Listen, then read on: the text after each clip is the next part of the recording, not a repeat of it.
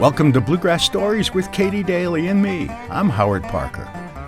Joe Newberry has been making music with his guitar, banjo, and voice for most of his life, although only becoming a full time music professional shortly after his 58th birthday. Here's Joe talking with Katie Daly about his music, his songwriting, his teaching, and the business of show business.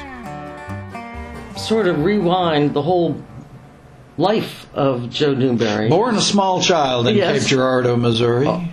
Where, where is that close to? Cape Girardeau, Missouri is on the Mississippi River. It's halfway between Memphis and St. Louis. Um, and I was born in 1957. My dad was a judge for the Division of Workmen's Compensation. My mother was a homemaker. We had music in my family. I, I grew up singing. Uh, when I was six, I moved further south in Missouri, down actually in the area that Arkansas swallows up. It becomes the called the boot heel. It looks just like a boot heel. Uh, and I lived lived there um, for about ten years. Uh, then moved to Columbia, Missouri, uh, where I went to my last two years of high school and college. What's what college? The University of Missouri. Okay, are they the Missouri Mules? No, uh, well, the, all Missourians are Missouri Mules, but we're um, the Missouri Tigers. Oh, okay. And then I've often heard you say you weren't born in North Carolina. I got you- there as quick as I could. Okay, and why was that? I had a I had a friend in college that I played music with, um, and he when he graduated he took a job at the Chapel Hill newspaper, um, and after he was about a year ahead of me, he as he left, I moved up. I had been living in Arkansas. Uh, but I moved back to Columbia. My mother was in her final illness, and my dad hardly ever did this, but he said, "Son, I, I need you to come home." and I did. Uh, and I stayed for about the last year of my mother's life. When she passed away, I, I spent about two months solid with my dad, and then I needed a little walk around, a little walkabout. And so I called my friend Rob and I said I'd like to come to North Carolina and just visit because we had talked about it, um, you know, back in the, the days of of the actual letter that came in the mailbox. Come on out here, come on, we'll play some music. Well, I got out there and my car broke down. I mean, whenever I would be on Prairie Home Companion, Garrison loved, you know, that's not true. I said, yes, it's true. My car broke down. I got a job at the Chapel Hill newspaper where my friend worked to get enough money to pay for the, the repairs. But when you're in your early 20s, your life can change really quick. And I met a bunch of people that played music um, and, and just stayed. Well, now you mentioned that you came from there was music in your family, uh, but where did your where did you start playing your instruments? Who'd you learn from? I, I started singing first with my, my family, the old family songs, and I from the time I was five or six, I I would you know sing with my dad, my uncles, my aunts, and my mom. Then when I was about fourteen, um, I, there was a girl that I liked in the neighborhood, and she was taking guitar lessons, and I thought, aha. But really, what happened is that I started playing guitar and started backing up my family when we would sing, and uh, played guitar. Uh, started going to fiddle contests. I was about 15. I was at the Boone County Fair, walking across the fairgrounds, and I heard fiddle music, and my head swiveled, and I walked.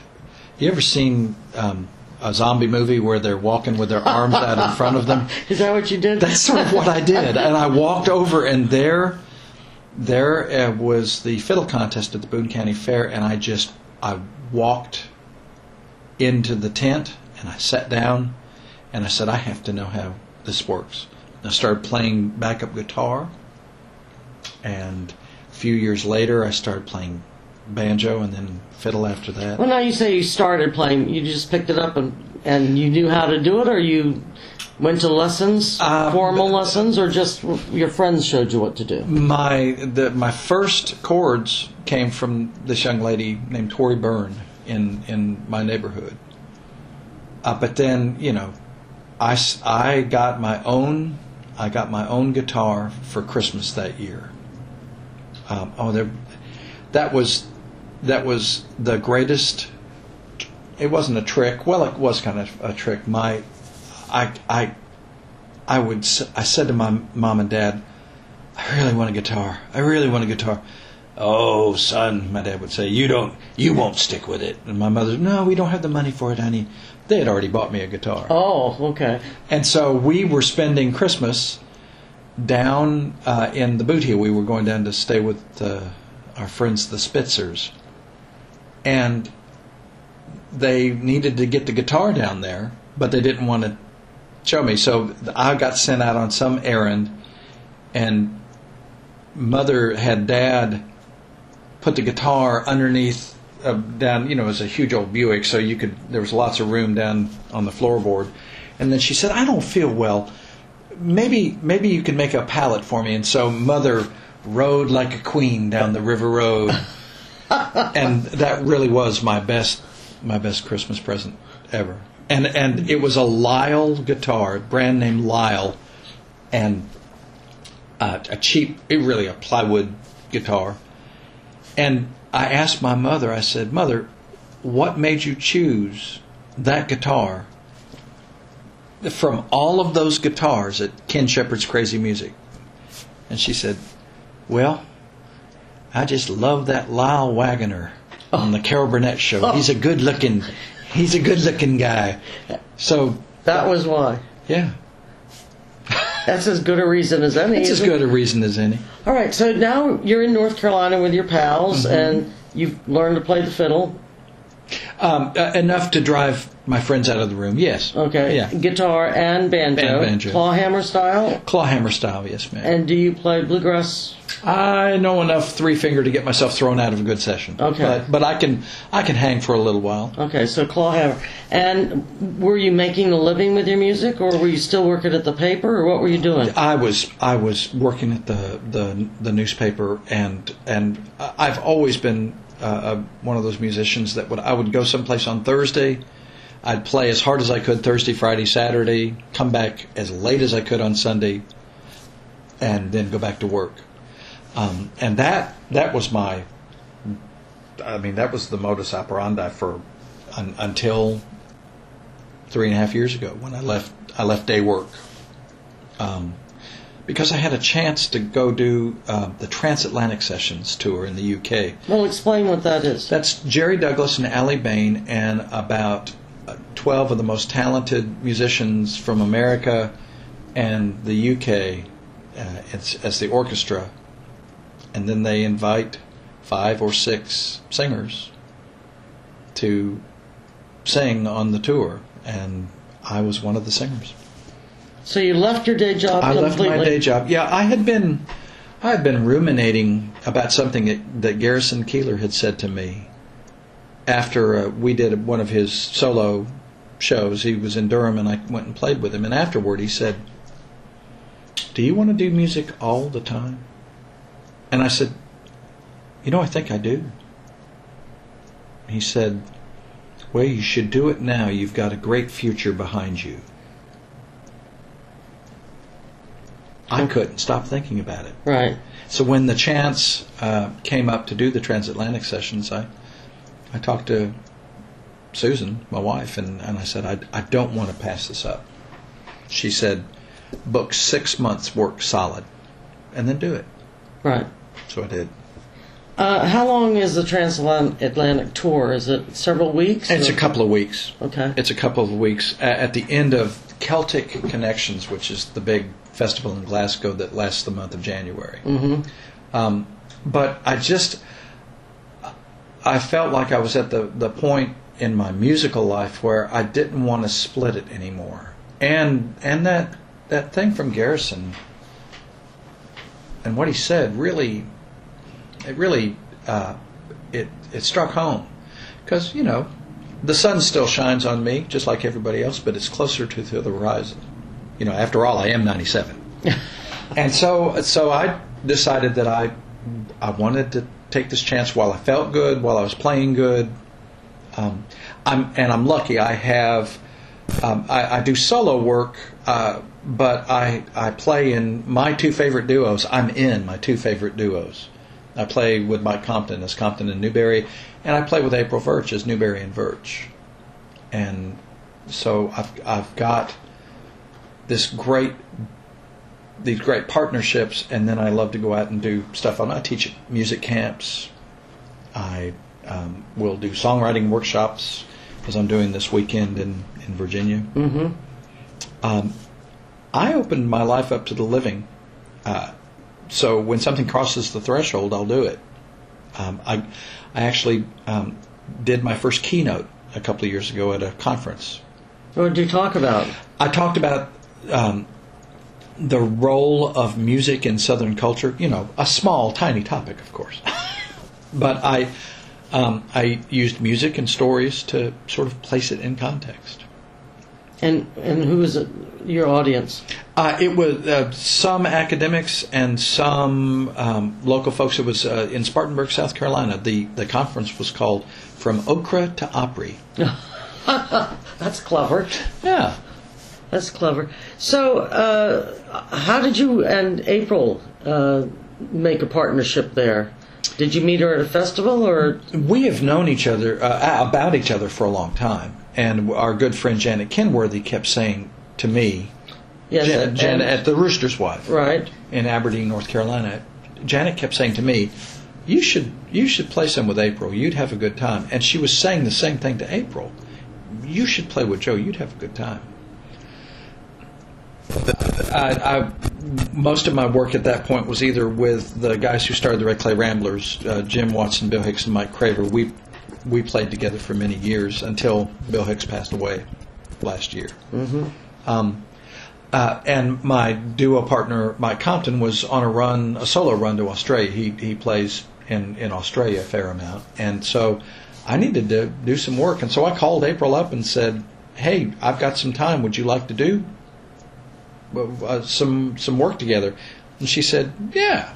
And so we sort of went around it the opposite way. We booked four or five shows and then met. and we got on like a house of fire, and our music fits really well together. Um, so um, one of our first shows um, was up uh, in Canada. Uh, um, April is from the Ottawa Valley of Canada, and we got a, a show, some shows at the Celtic Colors Festival in Nova Scotia, and we just clicked. Did you allow uh, uh, several weeks to practice before your first show, or We had uh, your first show was it? we we had one really good practice session. Sort of traded some songs back and forth.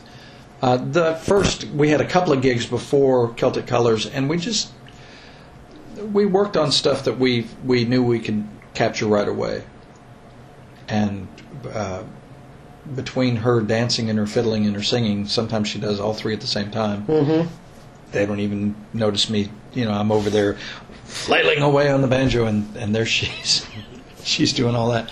But we, we it's a good it's a good partnership, and it's um, you know, and then my work with Compton, there is all, there, he's a one and only. He's a one and only player, and uh, our first show, uh, I I actually had called him up uh, because a, a friend of mine I was supposed to do a show with in Charlotte got called out of the country, and Mike and I knew each other from. Um, I, I I had um, engaged him to come teach mandolin for me at when I ran Old Time Week at Augusta, the Mhm. Augusta Heritage Right. Center in West Virginia. We had not uh, met, and I when my friend Collier canceled, I called Mike up and I said, "Hey, you you you wouldn't want to come do this little? It's a little little show, but would you you wouldn't want to do that, would you?" He said, "Yeah, yeah, I'm not doing anything that weekend." He drove over to Charlotte where where the show was, and Katie, we put together two sets in about a half an hour before. Could, again, things that we knew that we could do, and we started playing, and the audience, I we caught them looking at each other like, I thought these guys didn't play together because the the blend that Mike and I have, you can't buy, and. it's it's one of it's one of the happiest things that ever happened to me musically. Well, uh, he's known as being um, Monroe's specialist, and I'm sure you can do any kind of music you want. But where did you uh, get all your Monroe stuff to play with him? Uh, I, I tend to to follow his lead on on Monroe just because he is he is the Monroe guy. But I'll tell you what, he loves old time music too, and he loves blues, and he's one of my favorite singers on the planet. And that's that's the thing that I didn't I didn't foresee that our voices blend so well. And um, so, uh, but uh, we don't. We'll go overseas, and they'll they'll say over there, "Oh, we love your bluegrass," and it's well, we don't play bluegrass. We we play some of the music that Monroe used, Right. and so and and he- w- Mike will play a, a Monroe piece or or two in the show, but but it's it's not that. I, I'm more we're more uh, akin to Charlie and Bill Monroe uh, with that that um, that mandolin and guitar or the mandolin and the banjo, which you know. Right. Well, tell us where duet fits into the history of country music. Well, you know, a lot of the, a lot of the duets um, that I love and and uh, made a big splash in the 30s and the 40s. They were they were brother and sister duets. Part of that is the fact I think that family bands, if you want to if you want to study great music, listen to a pair of brothers or a brother and sister or two sisters. Listen to them sing and how they phrase things exactly the same. And they breathe at the same time, and they pronounce their words exactly the same way. And that's a great base. And I and I think that one of the things about country music is that it's really homemade music. Before all the glitz and all the rhinestones and all the nudie suits, Right. I think it's it's it's music that people made in their homes. It's one of the reasons we love playing for intimate gatherings or house concerts on a on a way. We'll often do a house concert on the way to performing arts center show, uh, like on a on a Thursday night or a Wednesday night. But those shows turn out to be some of our most memorable. It's homemade music. And in an intimate setting. I mean, you're right Yes. up next to these people. people love to see what you're doing. It's like about 10 years ago, maybe 15 years ago now, they opened up kitchens so people could see the meals being made. Yes. People love to see musicians uh, ply their trade and and not have everything be so formula. All right. So you have three different musical sources. Just you, Joe Newberry, Joe Newberry and Compton, Compton, and Newberry, yeah, and, Newberry and Verch, Right. Yeah. And uh, in addition to that, you do seminars or Seminars and, and workshops and and teaching camps. And you also teach songwriting. that is something that has been it's it's this little nugget of joy that has come about in the last four or five years. I've I've written songs my whole life. Mm-hmm. My first song, I it was a blatant ripoff of the Kingston Trio. It was called "Hang Down Your Head, Bugs Bunny." I was five. um, but I've written songs my whole life. My my family loves poetry. We love the way words roll around in our mouth. And I like helping people access their stories and their nuggets of truth. Because once you do that, and like Mr. Monroe said, you know, these are true songs. They don't have to be true life, but they have to be true to life. And so, I, and I, I'm, I'm blessed that I ran into the Gibson brothers. Eric and Leigh Gibson have been good to me, and they've they've uh, been good friends ever since we met. We we got together and met. We were both we were all teaching at Augusta in West Virginia, Mm-hmm. and we were having these amazing song circles. It was like you could uh, we'd have great fiddle tunes from the, some of the fiddlers were there.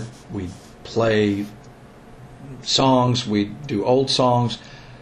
Eric played one, uh, sang one, and I said, "God, that's great. Where'd that come from?" And he said, "We wrote that." So I wrote, I sang one that I wrote. And he said, Where did you learn that? I said, Well, I wrote that.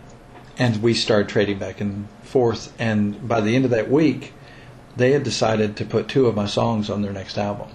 Uh, and and they're just as they're just as good a guys as you want want to ever meet. And I I kind of wish that my folks were still alive, so I could take the Gibsons home with me and say, "See, see, I can have nice friends." Were your parents worried about that? Oh, I think they I did no. How do you teach someone to write a song? Do they have to have that rhyming bent about them to begin with, or They don't have to have a rhyming bent, but they do have to like wordplay, and they have to like they have to like just rolling around stuff in their head and and trying to. I my whole goal is to get folks to access some sort of truth because that's where you, a song starts. Um, and I will often have people write about their day before. It's fresh in their mind. Everybody's days, I find, has moments of hilarity or fun and something that's hard. Often people will write about the hard thing that they did that previous day. And I do I do writing exercises where people just write. And they don't lift their pen from the from the paper when they're you know I, I, I don't let them backspace. I don't let them stop and think about what they're writing. I, it's just free form writing after about 10 minutes I'll stop and I'll say okay read it over and sometimes I'll hear somebody gasp. And I'll say do you feel comfortable sharing what you just wrote? Sometimes they say no. But sometimes they say yes. And it's uh, that's a often if you can bypass that little governor you know people lie to themselves even in their diaries. Oh, really? well people say oh that mm, no that doesn't that that doesn't sound good. That doesn't sound right.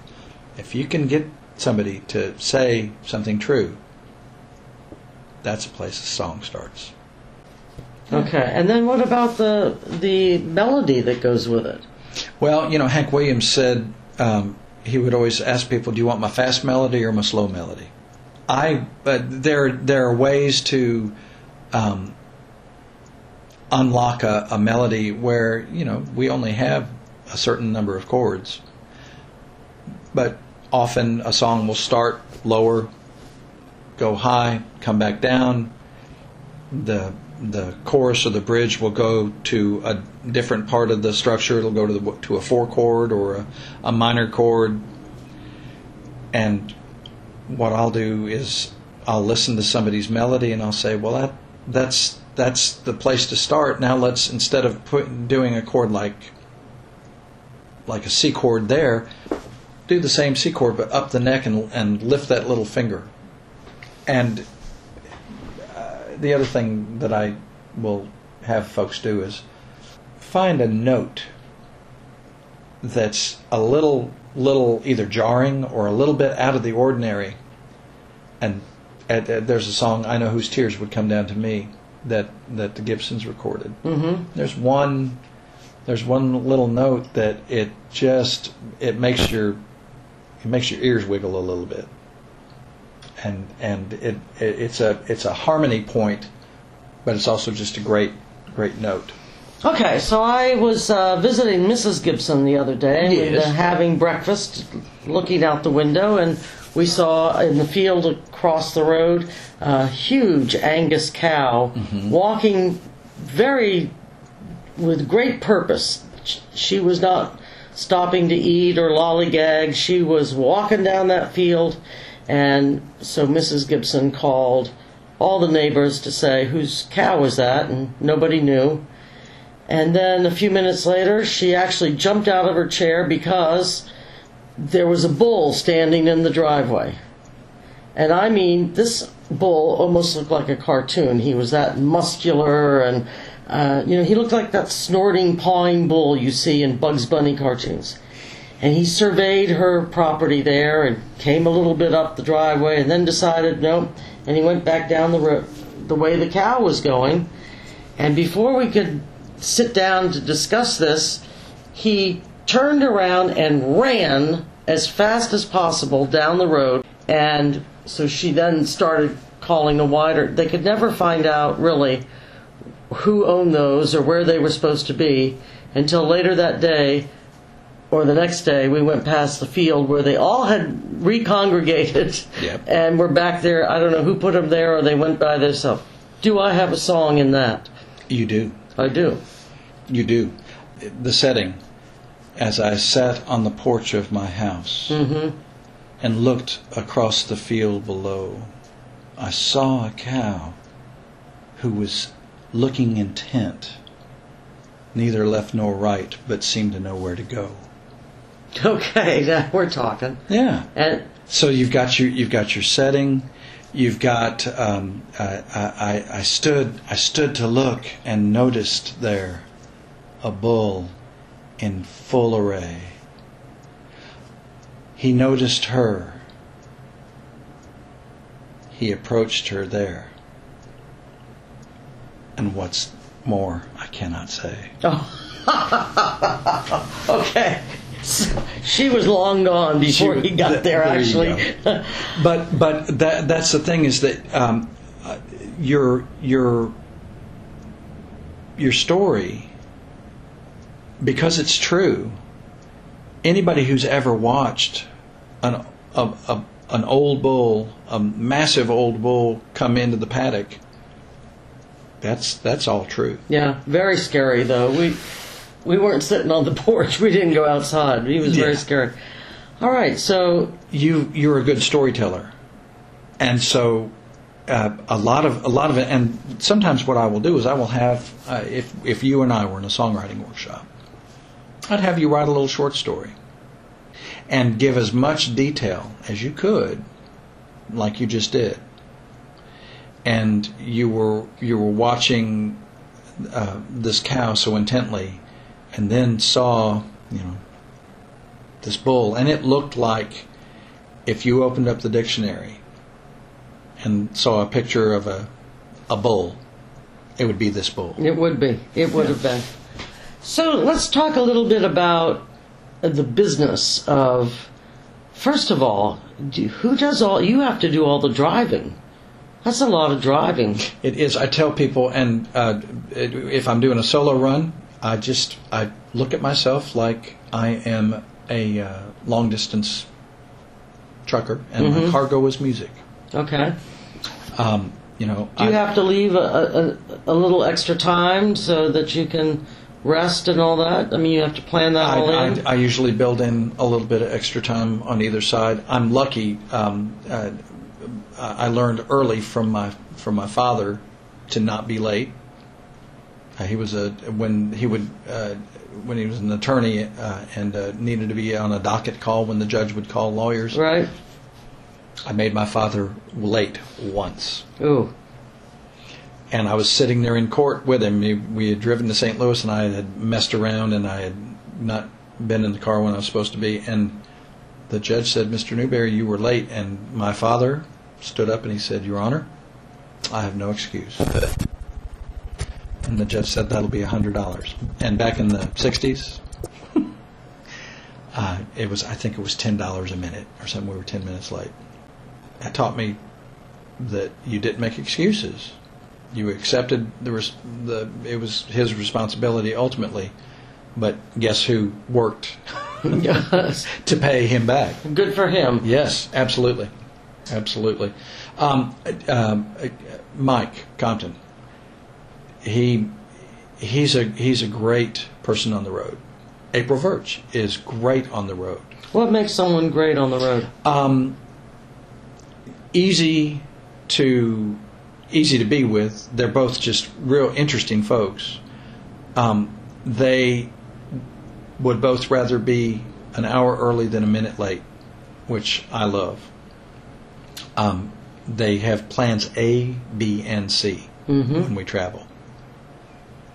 Um, and and uh, uh, you mentioned show business. It's a two-part word. It's show and business, and and I'm lucky to to have been around Jim Watson, Bill Hicks, and Mike Craver. I'm lucky to to have learned uh, about road stuff from Compton, and April is about the best business person I've ever run into. Really, in any in any um, profession, she's just an amazing business person and and a good model.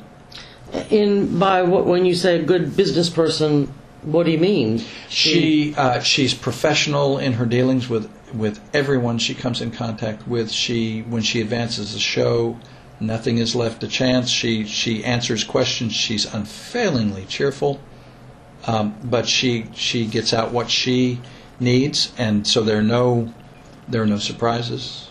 And then and then she will she will do a spreadsheet of of expenses on the tour. It's it's great. So, do you have to book uh, all your gigs, or do you have an agent, or? Uh, Mike and I uh, have just uh, moved from um, our, our previous agent, and we're we're hoping to get some some other help in because it it it takes it, it allows you when you have an agent, it allows you to concentrate a little bit more on the on the music side and working on the material and, and letting somebody and it also it it gets it it takes away some of the weariness of hi you should hire me I'm so good mm-hmm. um, April and I have someone that helps us um, uh, and and that's a, that's a good that's a good partnership to have and for my solo stuff, I just I just do myself. Mo- most most of my solo stuff, people call me, or I'm doing a camp or something like that, and I, and I don't need I don't need an agent's help on that. So, what difficulties have you encountered uh, that maybe you didn't think about before you stepped off the off the plank into the music world? Uh, it's uh, uh my number one difficulty was not understanding that I had complete and total control over what I do. And so I can turn something down. If somebody's making a, an offer that, that is not worth my while or the, the while of the, the people I'm playing with, it's something I've worked really hard at saying. You know, I've I've looked at all these numbers and I just can't make this work. And I wish you I wish you luck with your I wish you luck with your event, but but I just, I can't do this. That is a really gracious way of saying no. Well, it you know, says I'd like to do it, but, but you have to meet my yeah, monetary needs and, without bringing all that up. Uh, and the other thing is that sometimes I'll say, you know, if if this is your budget, I know some folks, local folks, that you might be able to call, and and I like that little notion, that notion of, of the little kindnesses, mm-hmm. because maybe the next time they'll they'll have a little bit more of the budget that will be able to bring bring me or bring one of the duos or and make it happen. But yeah, I mean, uh, I, you, you just have to you just have to say, well, that I, I can't I can't make that work. I can't make that work. Um, but I'm lucky that I grew up with my with my dad, my mom. They were hard-working folks, and and real stand-up folks. And it's a it's a it's a nice way to to have a model when when you uh, when you approach anything. The other the other great teachers I had, um, I, I count them as my three greatest bosses my first great boss, I cut fabric and did industrial sewing when I was in college. And my my boss was named Jack Cummings. And Jack, I was moving some fabric around a table, and he said, "Oh, thank you very much." I said, "What?" He said, "You just lost me money." I said, "How did I do that?" He said, "That piece of material, you touched it twice. You only needed to touch it once." He said, "Every time you touch something more than it needs to be touched, you lose money. And I thought, wow. My second great boss was uh, Fred Volti, my first editor at the paper. and he had Uncle Fred's Rules of Editing. And those rules were think and think again. Don't make the reader work. And number three was it can always be shorter. And I have followed that in every bit of my career. I, and I use it in, in um, uh, uh, as, as a musician now when I'm writing a song. Don't make the, the listener work. If you are singing something that doesn't make sense, the audience is going to stop listening to you and they're going to try and figure out something that sticks out to them. It can always be shorter. You know, I, I would I would much rather make people um, glad they came to see me rather than oh my God, is he never going to stop? right. Uh, yeah, Grandpa Jones. I was lucky when I was a young man to, to spend some time with Grandpa Jones, and Grandpa always said, "Don't make people happy twice. Once when you start and once when you stop." That's a good one. my third my third greatest boss was my friend Marianne Friend. And the first day I worked for her at the Department of Cultural Resources, uh, actually the North Carolina Arts Council is where I started working with her. But the first day I she called me in to her office for a meeting and she said, "We are going to have many, many successes together." but we're also going to have things that don't turn out as planned. And I want you to come in and tell me the bad news first. And we'll fix it together. That is great advice. So, when you're solo, how do you who do you go to to fix it? Sometimes uh, I'll have to ask myself, what can I do to make this right if, if, if there's not some if something goes wrong. If I'm working, if I'm uh, doing a show and something's not quite right, I I'm lucky to uh, to have uh, learned from Compton, who learned from John Hartford, that everything is part of the show. Just make it part of the show. Make the audience move the way they need to move. Um, sometimes, if you run into somebody who does not follow through on what they say they're going to do contractually, it means that you need a contract. And so I do a contract. Do you have any of those uh, clauses, those red M and M's only backstage? I don't. I don't. I don't do do that, um, but only because um, uh, the days of those kind of presenters are sort of over because of social media. People people will if somebody's had a, a rough experience, people will will share that. Um, I always looked when I uh, was in my 40s. I started working for the Eno River Association in Durham, North Carolina, and they put on the festival for the Eno every year. Mm-hmm. And I, I looked at riders, you know, on contracts, and every rider tells a story. Such as It wouldn't be it wouldn't be in the contra- in the rider unless there was a story behind it. And the one that always sticks out is artist must have an unopened roll of toilet paper in the dressing room bathroom. Think about it. You go in there, you're getting ready to do a show and you look around and sometimes when you need right. it and it's not there, that's a bad feeling. Um, And it's obviously happened to them. It has obviously happened, or it would not Right. be in the rider. Um, the the whole thing about the green M and M's or the red M and M's is just to see if people are reading reading the material. Um, a, a lot of times, I will ask um, for fruit rather than sweets in in the rider because I, I, I'm sort of off off sweets.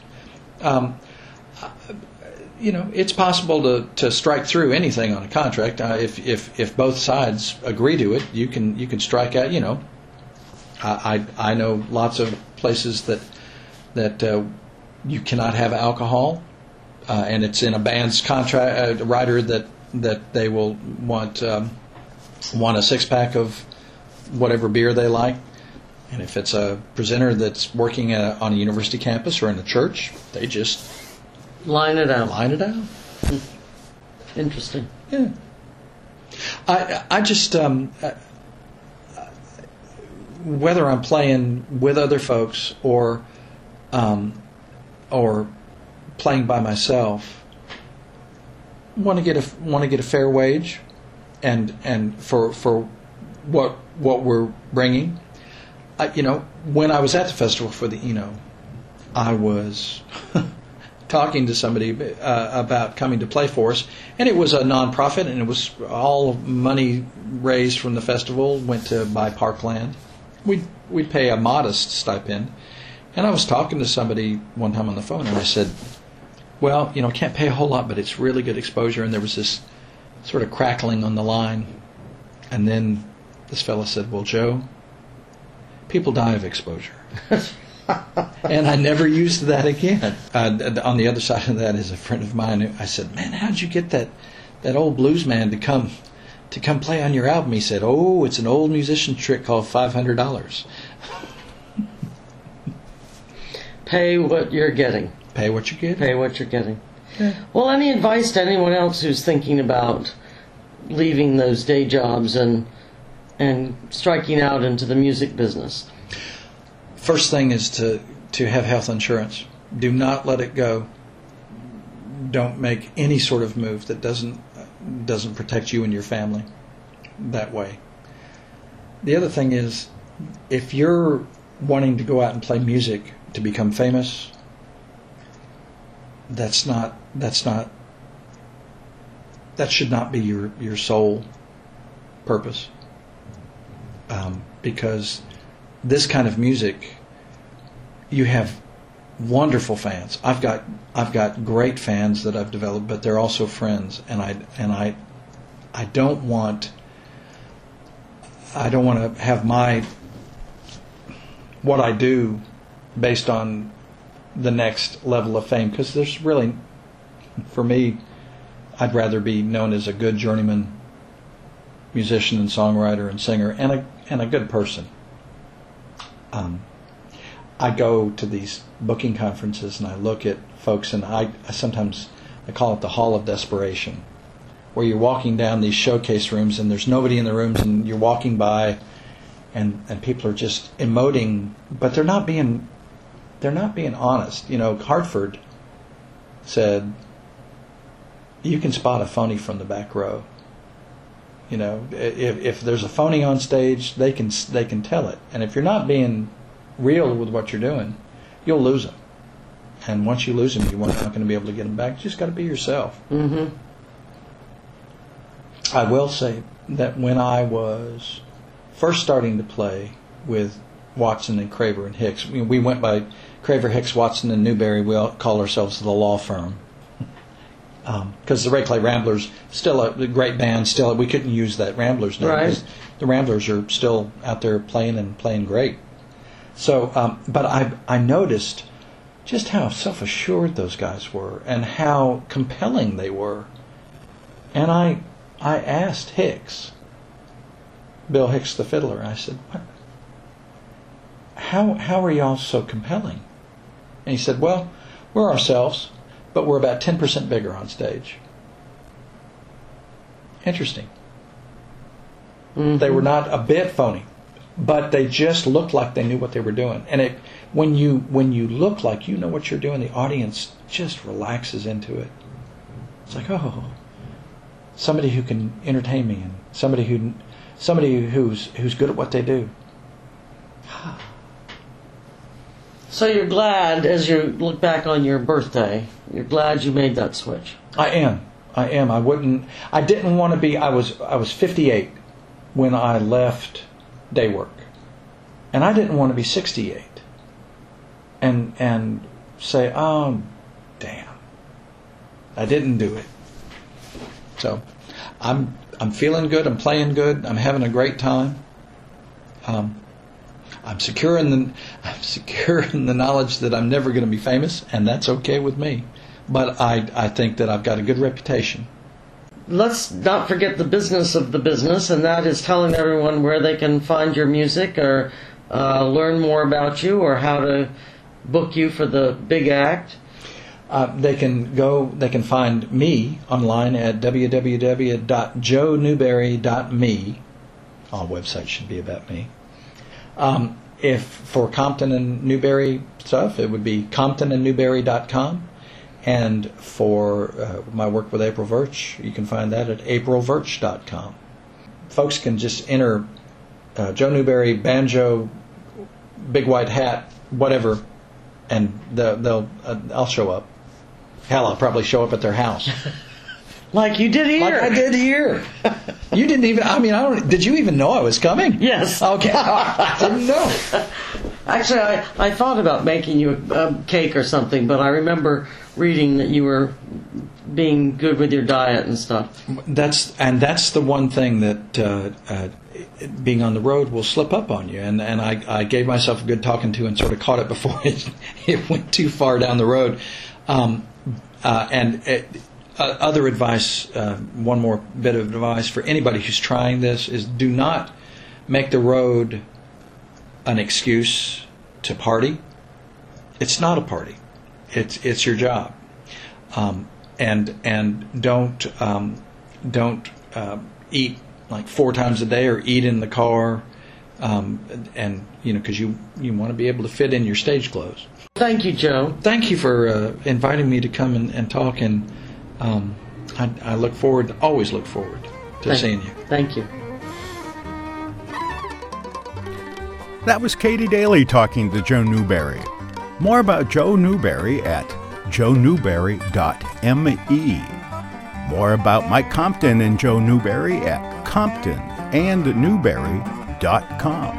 And more about April Verch and Joe Newberry at aprilverch.com. Bluegrass Stories is hosted on SoundCloud.com with links from our Facebook page, which is Bluegrass Stories, Apple Podcasts, formerly iTunes, Google Podcasts, and katydaley.com. Thanks for listening. Come back often.